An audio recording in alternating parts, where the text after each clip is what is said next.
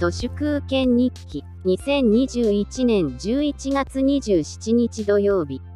GAFA や Twitter、マイクロソフトなどアメジンのプラットフォーム全般に言えることですが、英語圏外の彼らのサービスが本当にのほうずになっており、何でもあり、ほとんど無法地帯化しています。Amazon のブラックフライデーセールなども、桜チェッカーなしにはまるで買い物もできず、セール対象品のかなりの割合が、人を欺く商品なわけで、Amazon にとっては、日本市場なんて、適当にやっとけ感が漂いまくりです。GAFA の非英語圏は、何が支配しているかといえば、彼らのぶち込んでいる人工知能です。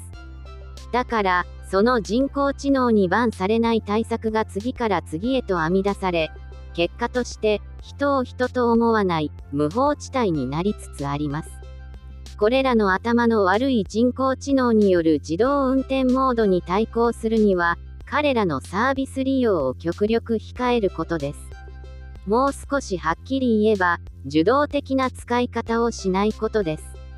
YouTube をつけっぱなしにすると、人工知能のリコメンで世界認識がおかしくなります。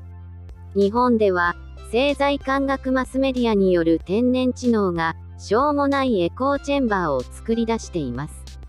これも受動的に、製材感覚マスメディアの思うがまんまに受け入れていると、天然知能の無限リコメンで世界認識がおかしくなります。YouTube も Twitter も、こちらが能動的に、つまり知りたいことがある時だけ、ピンポイントの検索でインベスティゲーションする、そういう付き合いをするしかありません。読書は、ソーシャルメディアに比べてどうしてマシかというと、結局のところ、テキストは能動的にしか読めないからです。ツイッターは私はすっかりやめてしまいましたが、もしやるのなら、右上のキラキラマークをクリックして、ツイッターの AI 優先の表示ではなく、皆さんがフォローしているアカウントのタイムラインを表示するようにした方がいいです。考える力とは、天然知能にせよ、人工知能にせよ、片っ端から疑ってかかる力です。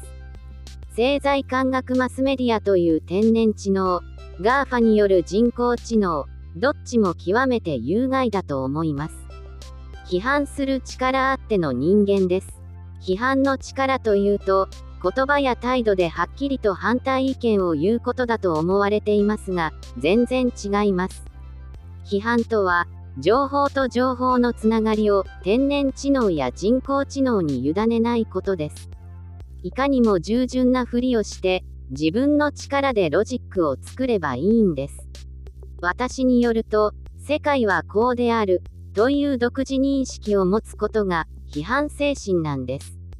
GAFA やマスメディアの言っていることを素直に聞いてるふりして、心では徹底的に疑っている、それこそがクリティカルシンキング、ラショナルシンキングです。洗脳されないとは、因果を受動的に取り入れないというスキルです。